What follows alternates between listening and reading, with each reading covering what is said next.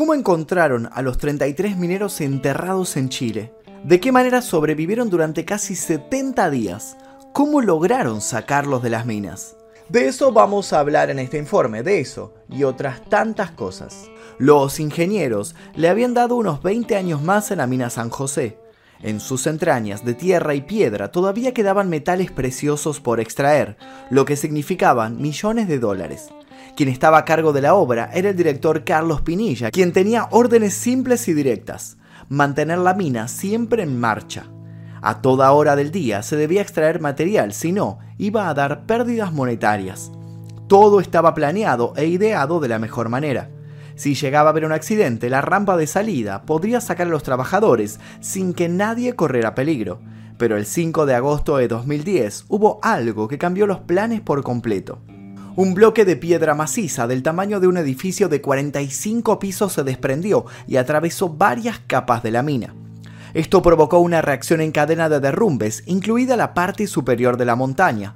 La rampa por donde debían salir los hombres quedó bloqueada por un muro de piedra de 700.000 toneladas. De esa manera los trabajadores quedaron sepultados más de 700 metros debajo de la superficie.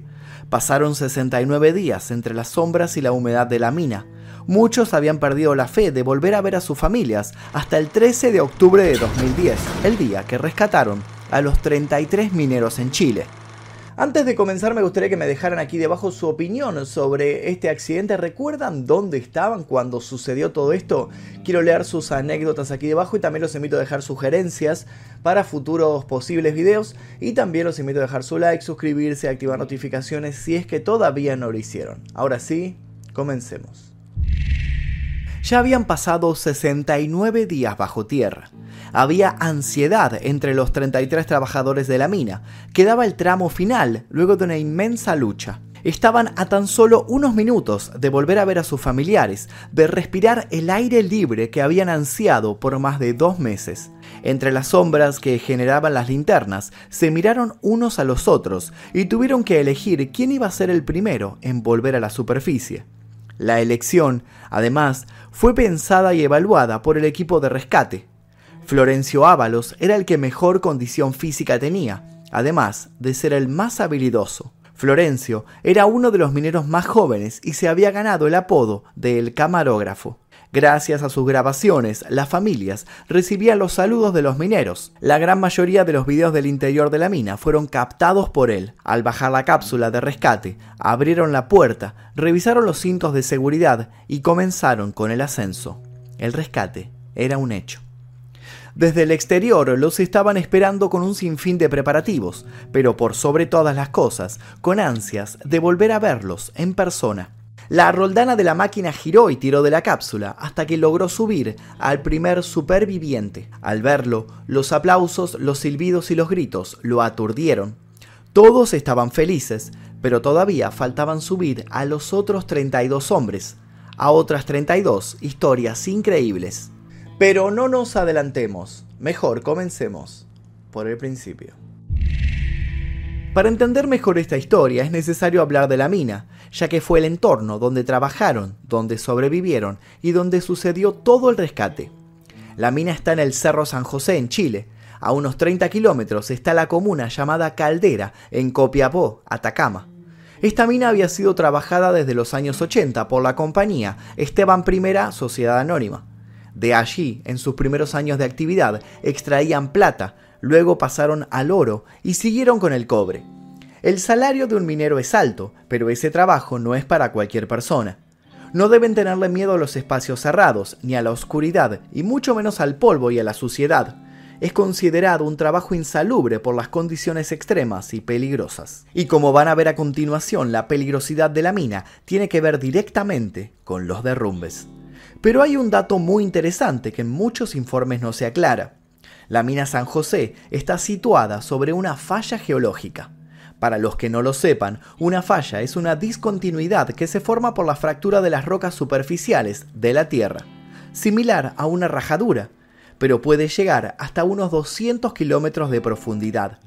En esa zona de ruptura se producen deslizamientos de rocas y en ese lugar se asientan las minas San Antonio y San José. ¿Entonces enviaron a los mineros a una zona peligrosa? La respuesta es sí. Pero tanto las autoridades como los mineros como los dueños del yacimiento lo sabían desde el principio. Es por eso que debido a las condiciones en las que trabajaban estos mineros eran conocidos como los kamikazes. Tiempo atrás ya habían acontecido dos accidentes importantes en ese lugar. Uno fue en marzo del año 2004, momento en el que murió Pedro González al caerle un cargador repleto con material extraído de la mina.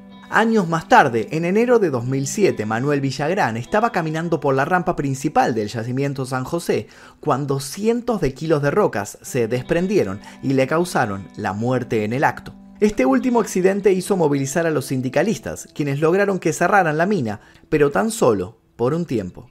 Para el 30 de mayo de 2008 ya estaba nuevamente en funcionamiento gracias al Servicio Nacional de Geología y Minería.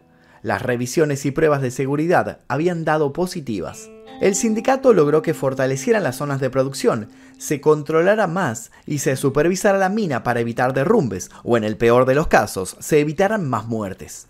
Durante esos años también lograron que construyeran un refugio de 50 metros cuadrados, reforzado con aire comprimido, botiquín, tubos de oxígeno, intercomunicadores con la superficie, alimento y agua potable. A la par de la seguridad, también había conseguido mejoras en los salarios. La compañía pagaba un 20% más que otras minas, pero el dinero no compraba todo. Los mineros trabajaban en lo que sería un 7 por 7. Hacían turnos de 12 horas durante 7 días y descansaban otras 7. Algunos hacían horas extras en su tiempo libre y otros volvían a sus regiones. Como les dije anteriormente, el trabajo del minero siempre está al borde de los accidentes, y así se pudo volver a ver el 3 de julio de 2010, cuando Gino Cortés perdió una de sus piernas por un nuevo desprendimiento. El hecho no tuvo mucha trascendencia hasta que un mes después 33 mineros quedaron enterrados vivos.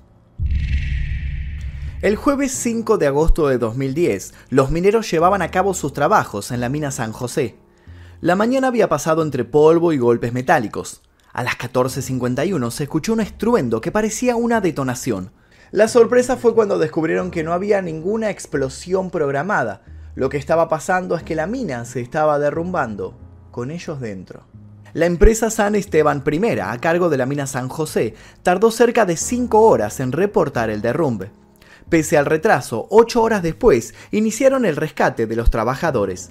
Hasta ese momento pensaban que 34 hombres habían quedado atrapados, pero uno de la lista se había quedado dormido, por lo que no llegó a entrar en la mina. Ante la noticia, los familiares de los mineros se movieron hasta el yacimiento y se instalaron alrededor de la zona. A ese lugar de espera, ansiedad y fe se lo llamó Campamento Esperanza. En apenas unas horas el operativo de rescate llegó a sumar unas 130 personas. La Oficina Nacional de Emergencias del Ministerio del Interior fue la encargada de confirmar las identidades de los mineros que estaban bajo tierra. Más adelante les voy a contar uno por uno quiénes eran estos mineros y cuáles eran sus historias porque algunas son muy muy interesantes. Durante las primeras 48 horas, los mineros intentaron salir por una de las escaleras de seguridad que estaba ubicada en la ventilación del refugio.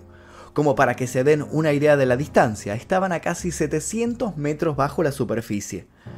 De los 33 mineros, dos fueron enviados para poder explorar esa salida, pero solo llegaron a los 235 metros de profundidad.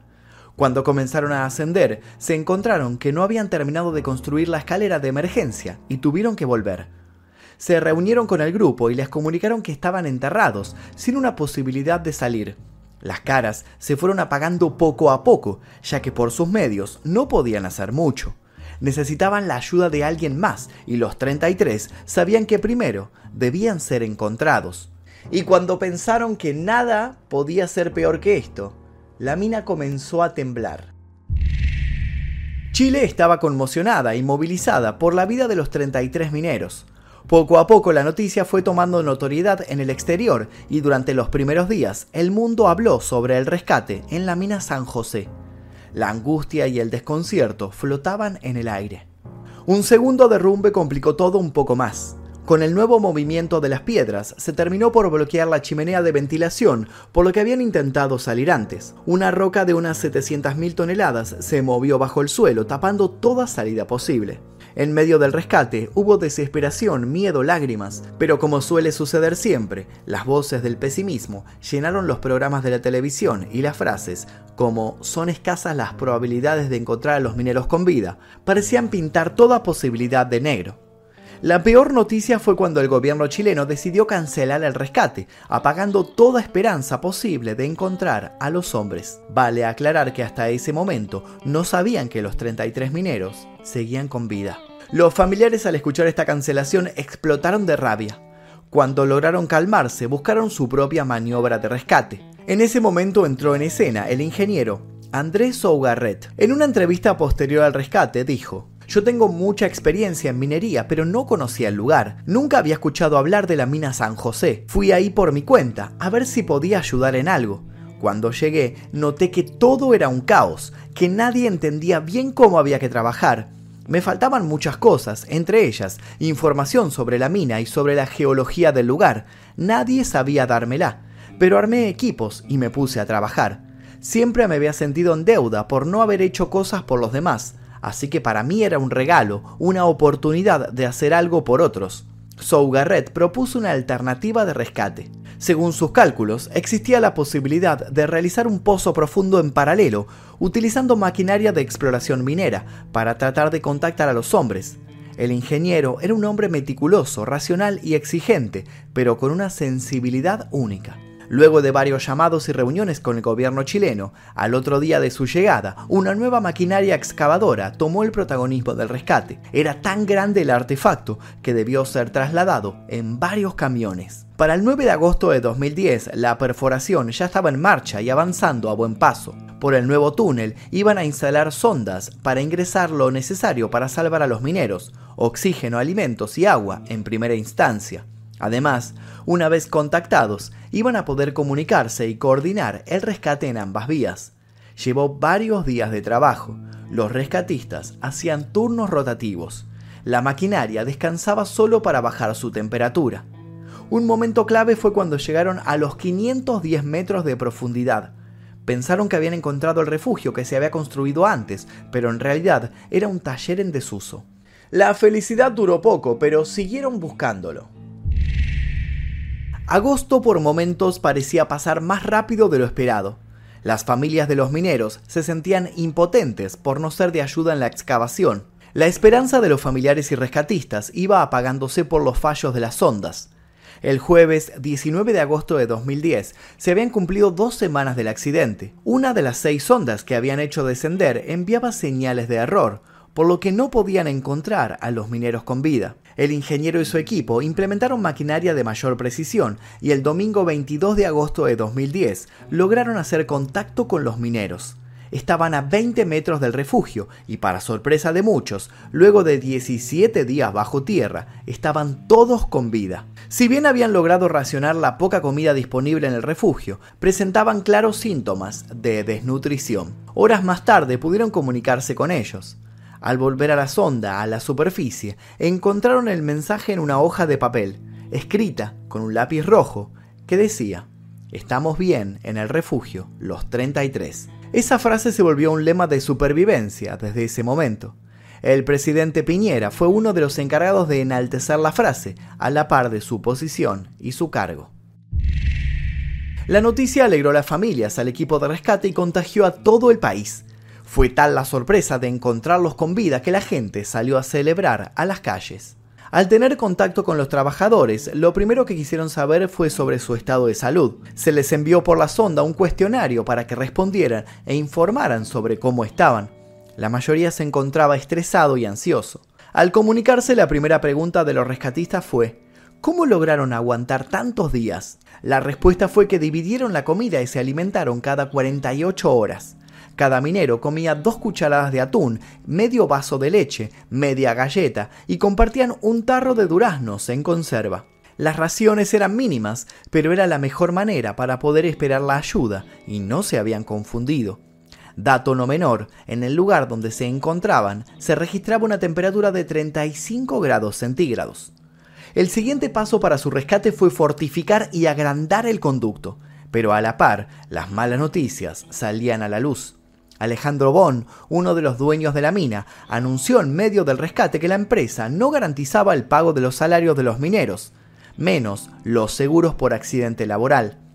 ¿Recuerdan que antes les había contado sobre los dos accidentes fatales de la mina? Bueno, por el sindicato y su búsqueda de mejores condiciones, debieron cerrar por varios meses. Por ese tiempo de inactividad, dijo lo siguiente. Tuvimos un deterioro económico importante y a la fecha no hemos podido reponerlos pero la cobertura de los seguros en estos casos es bastante baja. Bond utilizó el derrumbe como excusa para el despido de unos 300 trabajadores de su empresa. El día martes 24 de agosto de 2010 se sumó al equipo de brigadistas el Grupo de Tarea Naval 33.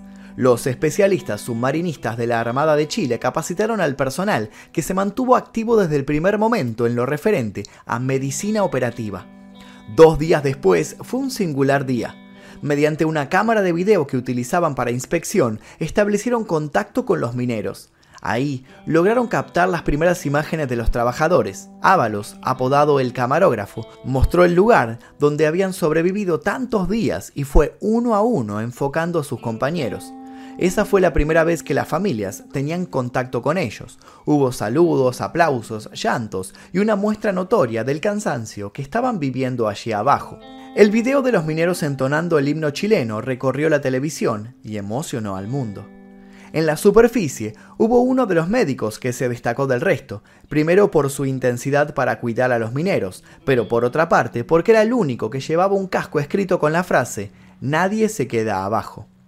Romagnoli fue el encargado de comunicarse con ellos. Además, les prepararon iPods con música, les grabaron videos para que hicieran ejercicios físicos para que bajaran de peso y pudieran caber en la cápsula de rescate. Un detalle sutil pero necesario para poder salir con vida de la mina. El santo patrono de los mineros es San Lorenzo y en su honor llevaron adelante la Operación San Lorenzo, con Andrés Sugarret a la cabeza, un equipo de ingenieros y especialistas de rescate se encargaron de los sondajes múltiples, lo que sería el primer paso del rescate definitivo. Los estudios topográficos estaban a la orden del día y gracias a ellos seleccionaron la mejor sección de suelo para seguir con el plan. Utilizaron una máquina perforadora de gran tamaño denominada Race Border o Strata 950. Con ella debían realizar un túnel vertical, Luego, debían cavar horizontalmente con una máquina de menor tamaño denominada Jumbo. Al momento de que se presentó el plan, una pregunta comenzó a sonar en diferentes lugares. ¿Cuánto iban a tardar para realizar todo este rescate? Y la respuesta fue devastadora, entre 3 y 4 meses. La excavación mencionada anteriormente, según los cálculos matemáticos, tenía una velocidad promedio de 20 metros por día, sin contar con los posibles problemas técnicos. La estrata 950 comenzó a perforar el suelo dejando un agujero de 33 centímetros de ancho. Luego de su trabajo, debían ampliarlo al doble para poder sacar a una persona por la cápsula de rescate que sería tirada desde la superficie como si fuera un ascensor. Esas cápsulas se llamaban Fénix y habían sido diseñadas por el ingeniero Alejandro Poblete Villablanca, estas estructuras metálicas podían moverse dentro de un ducto con facilidad gracias a las pequeñas ruedas que contenían en sus laterales. En su interior estaban equipadas con oxígeno, micrófono, parlantes, arnés para sujetar a la persona rescatada y otros soportes para poder llegar a la superficie sin ningún problema. Pero ¿qué pasaba si no salía bien ese plan? ¿Qué pasaba si en esos 700 metros se encontraban con piedra dura?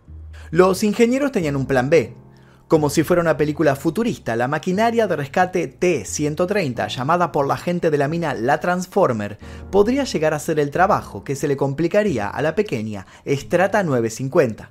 La T-130 llegó a la mina el 3 de septiembre e inició sus operaciones lo más rápido posible para trabajar a la par de la otra. El plan A y el plan B trabajaron en conjunto acelerando el tiempo de rescate. Como se suele decir, no hay dos sin tres. Surgió entonces un plan C con maquinaria más pesada. Más específicamente para cavar pozos petrolíferos. Lo bueno era que hacía agujeros de 70 centímetros de diámetro con una sola pasada. Al ser tan grande, no esperaron a que haya un problema en las perforaciones y prefirieron ser precavidos. El 19 de septiembre de 2010 lograron llevarla a la mina debieron construir una base especial de concreto para soportar semejante peso. Cuando lograron colocarla en posición, dieron la orden de que también comenzara con la perforación. Para el 30 de septiembre de ese año, los familiares de los mineros enterrados demandaron a la empresa por 12 millones de dólares. Luego se sumaría la demanda de los propios mineros, pero esa es otra historia que más adelante contaré. A la par asistieron a los mineros y les entregaron la indumentaria para el rescate, cascos especiales y lentes filtrasol de alto grado para evitar daño por iluminación repentina para cuando llegaran a la superficie. El último tramo de la perforación llegó junto al inicio de un nuevo mes. Al parecer, octubre iba a ser sinónimo de encuentro, de aire puro y de libertad. Finalmente, para el sábado 9 de octubre a la mañana, la Transformer, la máquina perforadora del Plan B, logró llegar hasta el taller de la mina. Los familiares estaban desbordados de la emoción. Las siguientes horas se dedicaron a fortalecer el conducto por donde saldrían los mineros. Una vez realizado dicho conducto, debieron fortalecerlo más. Mientras los rescatistas y los ingenieros trabajaban sin parar, los medios de comunicación se fueron agolpando para tener la mejor toma de la salida. Y es así como nuestra historia vuelve al principio. Luego de pasar 69 días, el miércoles 13 de octubre, el equipo de rescate encabezado por Manuel González comenzó el descenso a su encuentro. En la superficie había unas 3.500 personas que estaban pendientes de la operación de rescate. Los medios, además, transmitían el acontecimiento a más de mil millones de espectadores.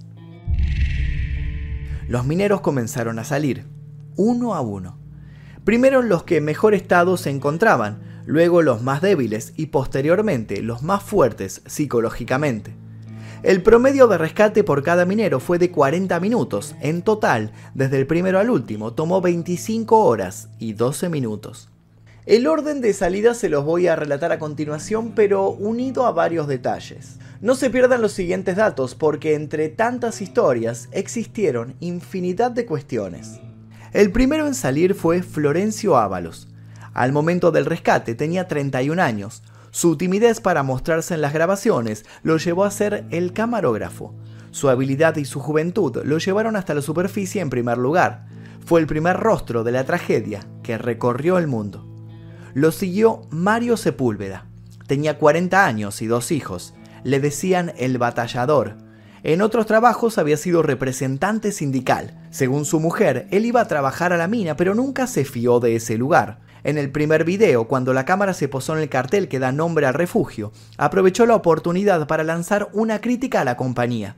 Este es el famoso refugio. Acá se supone que había condiciones para estar nosotros, cosa que en el momento que pasó esto se nos cortó la energía, se nos cortó la línea de luz y que hoy en día está ocupando para dormir. El tercero en salir fue Juan Illanes. Tenía 52 años, era electromecánico. Fue militar en la frontera durante los tiempos de la crisis chileno-argentina a finales de los 70. Según sus familiares, aquello fortaleció su carácter. De lo primero que se quejó en las profundidades de la mina fue no tener un baño único y una ducha. Carlos Mamani fue el cuarto. Tenía 24 años y una hija de año y medio en la superficie oriundo de Bolivia, esperó que el gobierno de su país hiciera algo por él, pero esto no sucedió. Fue el único inmigrante del grupo y uno de los pocos con la educación secundaria completa. Lo siguió Jimmy Sánchez. Tenía apenas 19 años y en la superficie lo esperaba su hija de 3 meses. Jimmy temía por los derrumbes, pero quería trabajar hasta septiembre, buscar otro trabajo más seguro y así poder seguir estudiando.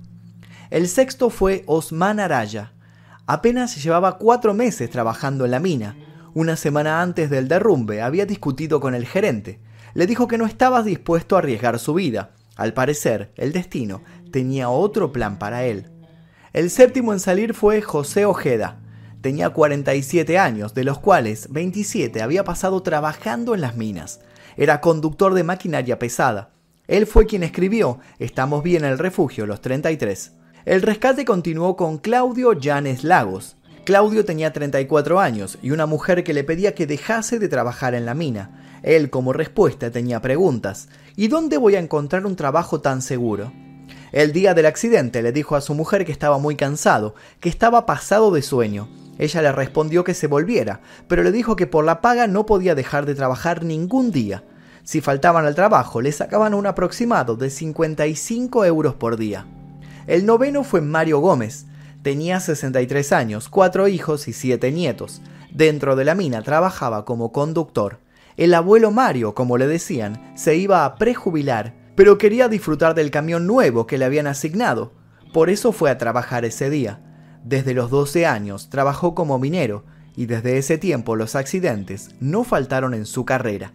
Según su esposa, un mes antes del derrumbe le dijo a su jefe que por qué no buscaban una vía de escape, porque cualquier día se iban a quedar atrapados en la mina. Mi marido tenía idea de por dónde podían hacer una vía más rápida, y el jefe le dijo que le hiciera un dibujito, pero al final todo quedó en la nada. El décimo fue Alex Vega. Era mecánico y siempre estaba con una sonrisa. Cada vez que salía de la mina llamaba a su madre para hablar un poco, pero ese día, al no escuchar el llamado, la señora se preocupó y fue una de las primeras que supo que algo no andaba bien. Jorge Galleguillo salió después. Era un perforista de 56 años. Jorge tenía muchísima experiencia. Ya había trabajado en el campamento minero de El Salvador, situado en el desierto chileno de Atacama. Esos años de trabajo pesado lo ayudaron a pasar los días bajo la tierra de la mina San José. El décimo segundo fue Edison Fernando Peña. Tenía 34 años y una novia que lo esperaba ansiosa. Edison entró en esa mina por amor, dejó a todo lo que tenía en Santiago y comenzó a trabajar en la mina gracias a su pareja, Angélica Álvarez, de 43 años. En una de las cartas que pudo enviarle por la sonda decía, tengo ansiedad y me dan ganas de correr. Cuando quiero escapar mentalmente, te juro que me imagino que hacemos viajes. Duermo poco, casi nada, me cuesta tener sueño. Quiero estar libre, quiero ver el sol. Carlos Barrios fue el siguiente rescatado. Tenía 27 años y se la pasaba hablando de su hijo, sin saber que su novia lo estaba esperando con una sorpresa. Estaba embarazada. Sin embargo, los psicólogos que trataban a los mineros le pidieron que no le comunicaran la noticia al novio. El décimo cuarto fue Víctor Zamora. Era el bromista del grupo. Cuando su madre le decía que dejara esa mina, él le contestaba, si ese cerro me ve y se echa a un lado, de feo que soy, no te preocupes. Nos ha escrito que se alegra de estar ahí abajo en el hoyo, porque así no tiene que lavarse. Dice que le pasó esto porque se cansó de bañarse. Según sus compañeros, era el que les levantaba el ánimo. El próximo en volver a la superficie fue Víctor Segovia. El perforista Víctor Segovia, de 48 años, escribió todo lo que le acontecía en el refugio desde el primer día. Su intención era publicar un libro. Gran parte de su miedo dentro de la mina era por cómo crujía todo. El décimo sexto fue Daniel Herrera. Tenía 27 años y trabajaba como conductor. Su madre, Alicia Campos, desde el primer momento dijo, yo nunca lo sentí muerto y al parecer el sentido materno no se confundía. El rescate continuó con Omar Reigadas. Era un padre de cinco hijos, tenía 56 años y le encantaba trabajar en la mina. Más allá de que en sus más de 30 años como minero quedó atrapado tres veces bajo el suelo. Según su hijo, decía que un minero siempre tiene que trabajar bajo tierra. Por otra parte, Esteban Rojas trabajaba como cargador de explosivos. Casualmente el día del derrumbe no le correspondía trabajar. Había ido a recuperar dos días que había perdido por la muerte de un familiar. Pablo Rojas Villacorta fue uno de los hombres más duros. El padre de Pablo Rojas había fallecido justo una semana antes del derrumbe. Según su hijo, era un roble, no le entraban las balas. Pudo haber tomado tres o cuatro días de descanso por el luto, pero no quiso tomar ninguno. Darío Arturo Segovia fue el rescatado número 20. Era un hombre de 48 años, estaba acostumbrado a estar con mucha gente porque tenía 13 hermanos y 6 hijos. Darío llevaba tres meses en la mina y esperaba montar un negocio de verduras. El día anterior al 5 de agosto le dijo a su pareja que la mina estaba a punto de asentarse y que no le gustaría ser uno del turno de trabajo cuando llegara el derrumbe. Pero le ofrecieron horas extras y no pudo decir que no por la necesidad. Por ese día de trabajo iba a ganar el equivalente a 140 euros. Johnny Barrios lo siguió y con él una historia particular. Tenía 50 años y disfrutaba de su labor de enfermero. Él era el encargado de comunicarle al equipo de rescate todos los informes sobre análisis médicos de los compañeros. La historia de Barrios se conoció por los problemas en la superficie. Él estuvo 28 años casado con Marta Salinas y sin divorciarse se fue a vivir con Susana Valenzuela. La pelea entre ambas en el campamento por hacerse cargo de las cuentas de Barrios se mostró en varios programas de TV. Quizás por eso Barrios llegó a decir, estoy bien, pero sáquenme de este hoyo, vivo o muerto. Samuel Ábalos fue el vigésimo segundo. Tenía 43 años y tres hijos. Según su pareja, al ver que no me llamaba pensé que había vuelto al vicio, porque gran parte de su vida estuvo rodeado de alcohol y de drogas. El rescate número 23 fue Carlos Bugueño. Tenía 27 años y en su primera carta a su madre dijo, Rescátenme la mochila del vestuario, tengo plata que cobré. No quería perder nada de lo que había ganado porque lo necesitaba.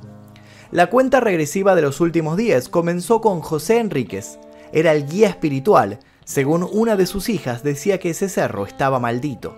En el video su compañero Mario Sepúlveda, del quien ya hablamos antes, lo presentó como Don José. El hombre tiene altos conocimientos relacionados a lo espiritual, que la verdad es que en estos momentos nos ha ayudado mucho a todos nosotros. El vigésimo quinto en ser rescatado fue Renan Ábalos, Tenía 29 años y llevaba solo 5 meses como minero. Era el hermano pequeño de Florencio, el primero en salir. Ellos eran de Valparaíso, donde solía salir a montar por los caballos de su padre. Cada vez que le tocaba descanso, Renan viajaba a casa para disfrutar de la familia, cosa que tardó en volver a hacer, pero finalmente logró. Claudio Acuña lo siguió. Trabajaba como perforista y llevaba solo tres días en la mina. Estaba entusiasmado, pero luego todo cambió. Franklin Lobos tenía 52 años y era el encargado de conducir los camiones. Era conocido por ser un exfutbolista que llegó a jugar con su selección durante la etapa clasificatoria de los Juegos Olímpicos de Los Ángeles en 1984. Se retiró en 1996 con 38 años y fue a trabajar a la mina. Richard Villarroel volvió a la superficie siendo el rescatado número 28. Tenía 26 años y un hijo en camino. Él fue uno de los que no pudo aguantar las lágrimas en los videos del rescate. Según su madre, él era como un niño en el cuerpo de un grande. Lo siguió Juan Carlos Aguilar. Tenía 49 años y dedicó casi la mitad de su vida como minero. Vivió varios accidentes y fue por eso que quería dejar la mina para pasar más tiempo con Carla, una de sus hijas.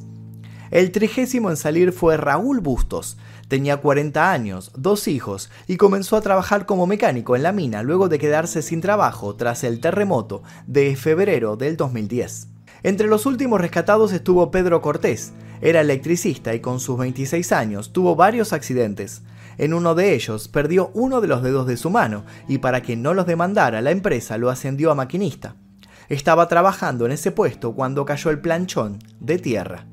Luego sacaron a Ariel Ticona.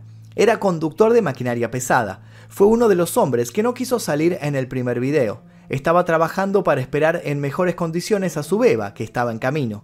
Ariel le pidió por carta a su pareja que le pusiera Esperanza, el mismo nombre del campamento que se ha montado al pie de la mina. El último rescatado fue Luis Ursúa Iribarre, Tenía 54 años y dos hijos. Era el líder de los encerrados, como se llamaban entre ellos. Ursúa estudió topografía. Llevaba dos meses trabajando en la mina San José, pero 31 años como minero. El psicólogo que los trató durante todo el rescate dijo, el tipo debe tener algo extraordinario y agregó, no debe haber sido fácil mantener el orden ahí abajo durante 17 días, cuando había que alimentarse con dos cucharadas de atún cada 48 horas necesito tenerle bien entero hasta el final. Y cumplió con creces los deseos del psicólogo. El ascenso se cumplió sacando a todos los mineros con vida. A medida que llegaban a la superficie fueron atendidos por el personal de emergencias. Las familias los abrazaron como si hubieran vuelto a nacer. Entre la gente que esperaron ver, buscaron a alguien muy particular, el doctor Romagnoli, quien luego de saludarlos les pidió que firmaran su casco, que al día de hoy es un símbolo de la perseverancia. Ellos, como una devolución de favor, le regalaron una roca. Al parecer se dice que dentro de ella hay una gran cantidad de oro, pero Romagnoli no pensaba venderla. Luego de los aplausos y las lágrimas, el problema en la mina levantó la voz de muchísimas personas que apuntaron contra la empresa operadora de la mina San José y el gobierno. El presidente Piñera fue señalado por intentar capitalizar el rescate para ganar popularidad. La Fiscalía de Atacama abrió una investigación penal en búsqueda de los responsables de la tragedia. Sin embargo, no llegó al resultado esperado. No hubo culpables directos. Una vez fuera de la mina los sobrevivientes fueron invitados a programas de televisión en varios países, pero después del paso de unos meses solo se les recordaba para el aniversario de la tragedia el 5 de agosto de 2010. Con semejante historia detrás de cada minero, se llevó a cabo la grabación de la película llamada Los 33, interpretada, entre otros, por Antonio Banderas y Mario Casas. El film estuvo basado en el libro En la Oscuridad. Más allá de la buena aceptación de la película, los mineros no estaban conformes con el resultado de la misma, mucho menos con su contenido. Dato de color, ninguno recibió ganancias del libro ni de la película porque cedieron sus derechos bajo un mal asesoramiento legal. La mayoría de los 33 hombres pudieron monetizar sus vivencias por medio de las entrevistas, pero con el tiempo fueron sepultados en el olvido, a la espera de un reconocimiento que nunca llegó, de la manera solicitada. Decían que el Estado estaba en deuda con ellos. ¿Recuerdan la demanda que les comenté? Bueno, antes de la llegada del COVID, los mineros ganaron una indemnización contra el Estado chileno, al parecer, iban a recibir unos 100 mil dólares, pero el Consejo de Defensa del Estado apeló y la pandemia pospuso el proceso judicial. Los dueños de la mina San José no pagaron ni un peso a los mineros porque no encontraron antecedentes suficientes para demandarlos por el derrumbe que afectó sus vidas. Solo recibieron atención psicológica y luego un monto inferior a lo pedido legalmente. Mario Sepúlveda dijo, Nada va a pagar lo que pasamos, pero a estas alturas de la vida lo que quiero es tranquilidad y paz. Sé que hay compañeros que en estos momentos la están pasando súper mal y que nunca más pudieron trabajar. La mayoría de los sobrevivientes sufren hasta el día de hoy estrés postraumático. Muchos de ellos no han vuelto a trabajar por miedo y solo obtienen una pensión mínima que les da el Estado. Aunque siguen con vida, parte de su pasado sigue sepultado en la mina que no solo les quitó 69 días de libertad, sino gran parte de su vida. Y hasta aquí la historia del día de hoy, espero que les haya interesado el caso de los 33 mineros, me lo pidieron muchísimo en los comentarios hace meses, así que perdón primero por la demora, pero bueno, aquí está el informe completo, espero que les haya gustado cómo lo armamos. Si tienen alguna duda o pregunta, déjenla aquí debajo, también los invito a dejar sugerencias para posibles futuros videos, y si llegaron hasta acá también los invito a dejar su like, suscribirse y activar notificaciones. Les voy a dejar un par de videos aquí para que sigan haciendo maratón, y sin nada más que decir me despido, mi nombre es Magnum Y esto fue El día que. Exploración X, mi primer libro, ya se encuentra disponible en todas las librerías. Te dejo el link aquí debajo para que lo consigas en formato físico y en ebook